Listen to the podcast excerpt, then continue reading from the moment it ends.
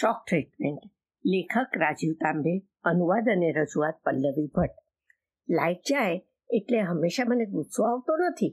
પરંતુ જ્યારે cricket match જોતો હોઉં અને રમત બરાબર ચગી હોય, ત્યારે જો લાઇટ જાય, તો થાય કે આ લાઇટ કાપનારાઓને બરાબર ચટકો લાગે એવી શોક ટ્રીટમેન્ટ આપવી જોઈએ. મિહિરે કહ્યું, એટલે દાદાજી અને દાદીમાં બંને ખડખડાટ હસી પડ્યા. પપ્પાએ કહ્યું પણ આમ શોક ટ્રીટમેન્ટ આપવા માટે તારી પાસે વીજળી ક્યાં છે? એટલે પપ્પાને અટકાવીને મિહિર કહે, આપણે વીજળી નિર્માણ કરીએ તો? ઘરમાં જ? અને પછી એમને ચટકો આપીએ તો? એટલે મમ્મી વચ્ચે દલીલ કરતા કહે, તારા પપ્પાની વાત એકદમ મુદ્દાની છે. શોક ટ્રીટમેન્ટ આપવા માટે વીજળી નિર્માણ કરવી પડે.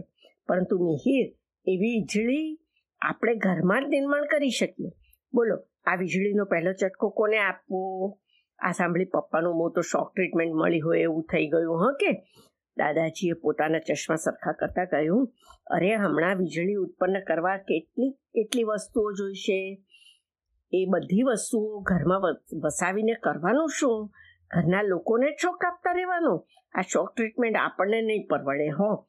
દાદાજીની વાત સાંભળીને દાદીમાં કહે, એક માણસ તો અમથો અમથો જ ગભરાઈ ગયો લાગે છે. ધીમું ધીમું મલકાતા દાદીમાં કહે હું એક પણ પૈસો ખર્ચ કર્યા વિના ઘરમાં જ જો વીજ બનાવું, તો બોલો પહેલો શોખ કોણ લેશે? બોલો ને.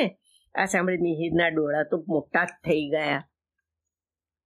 ઝીણી ઝીણી આંખો કરીને દાદાજી દાદીમાં સામે જોઈ મૂછમાં હસતા હસતા કહે, ચલો હું તૈયાર છું શોખ લેવા. કરો વીજળી નિર્માણ. પપ્પાએ મમ્મી સામે સાવચેતીના સુરમાં કહ્યું, જો તમે બધી બરાબર ખબર હોય તો તમે આ વીજ નિર્માણ કરજો. નહીં તો તમને જ શોખ લાગશે. આ સાંભળી મમ્મી અને દાદીમાં મનમાં ને મનમાં હસીને બોલ્યા, એ તો તમે જુઓ ને, અમે શું કરીએ છીએ? દાદાજી કહે, તમને વીજ નિર્માણ કરવા શું શું જોઈશે? એટલે કે જનરેટર, તાંબાના તાર, ટ્રાન્સફોર્મર અને તૈયાર થયેલી વીજળીને માપવા મોટું મસ, મીટર બીટર કંઈ લઈ આવું બજારમાંથી? મને તો ઉત્સુકતા વધી ગઈ છે, ક્યારે ઘરમાં બનેલી વીજળીનો શોખ લઉં?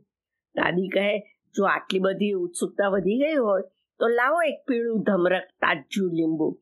એક નામ તાંબાનો તાર, માથામાં અંબોડામાં નાખીએ છીએ એ ચીપ્યો, અને તમારે વીજ નિર્માણ થઈ છે કે નહીં તેની ખાતરી લાવવા એક વીજ માપક ગેલ્વેનોમીટર દાદીમાનું બોલવાનું પૂરું થાય કે તરત જ મિહિરે દોડાદોડી કરી બધું ભેગું કરી નાખ્યું, પણ તેને કાંઈ વીજ માપક મળ્યું નહીં, હા. હવે બધા ગોળમાં બેસી ગયા. મમ્મીએ માથામાં નાખવાનો ચીપિયો સીધો કરી, તેના પર ઘસી ઘસી, ઘસીને ઘરમાં રહેલી પેલી છરી હોય ને, તેની ધારથી તેને ખૂબ ઘસીને ઉજળો કરી નાખ્યો. એવડી જ લંબાઈનો તાંબાનો તાર પણ ઘસી, ઘસીને ચકચકિત કરી નાખ્યો. પછી લોખંડનો તાર લીંબુમાં જોરથી ખોંસી દીધો. તે લીંબુના મધ્ય ભાગ સુધી પહોંચી જાય એ રીતે. અને પછી તેનાથી બે સેન્ટીમીટર દૂર તાંબાના તારને પણ એવી જ રીતે લીંબુમાંના મધ્ય ભાગ સુધી પહોંચે રીતે ખોંચી દીધો. પછી મમ્મી બોલી, હમ, શરૂ થઈ ગઈ છે વીજ નિર્મિતિ, હા કે? આ સાંભળી બધા કંઈ સમજાયા નહીં, હા. મને થયું કે આ મમ્મીને દાદીમાં કંઈ ગમત કરતા લાગે છે. પરંતુ દાદીએ બૂમ પાડી, લો, ચલો લે લો લીંબુ કા ચટકા, ઓર વિચકા ઝટકા.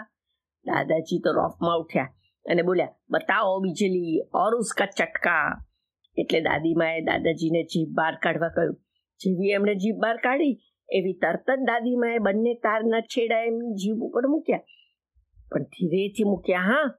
પણ દાદાજી તો બૂમ પાડી ઉઠ્યા. ઓ, મારી જીભને ચટકો લાગ્યો. એકદમ નાનકડો વીજનો ચટકો લાગ્યો.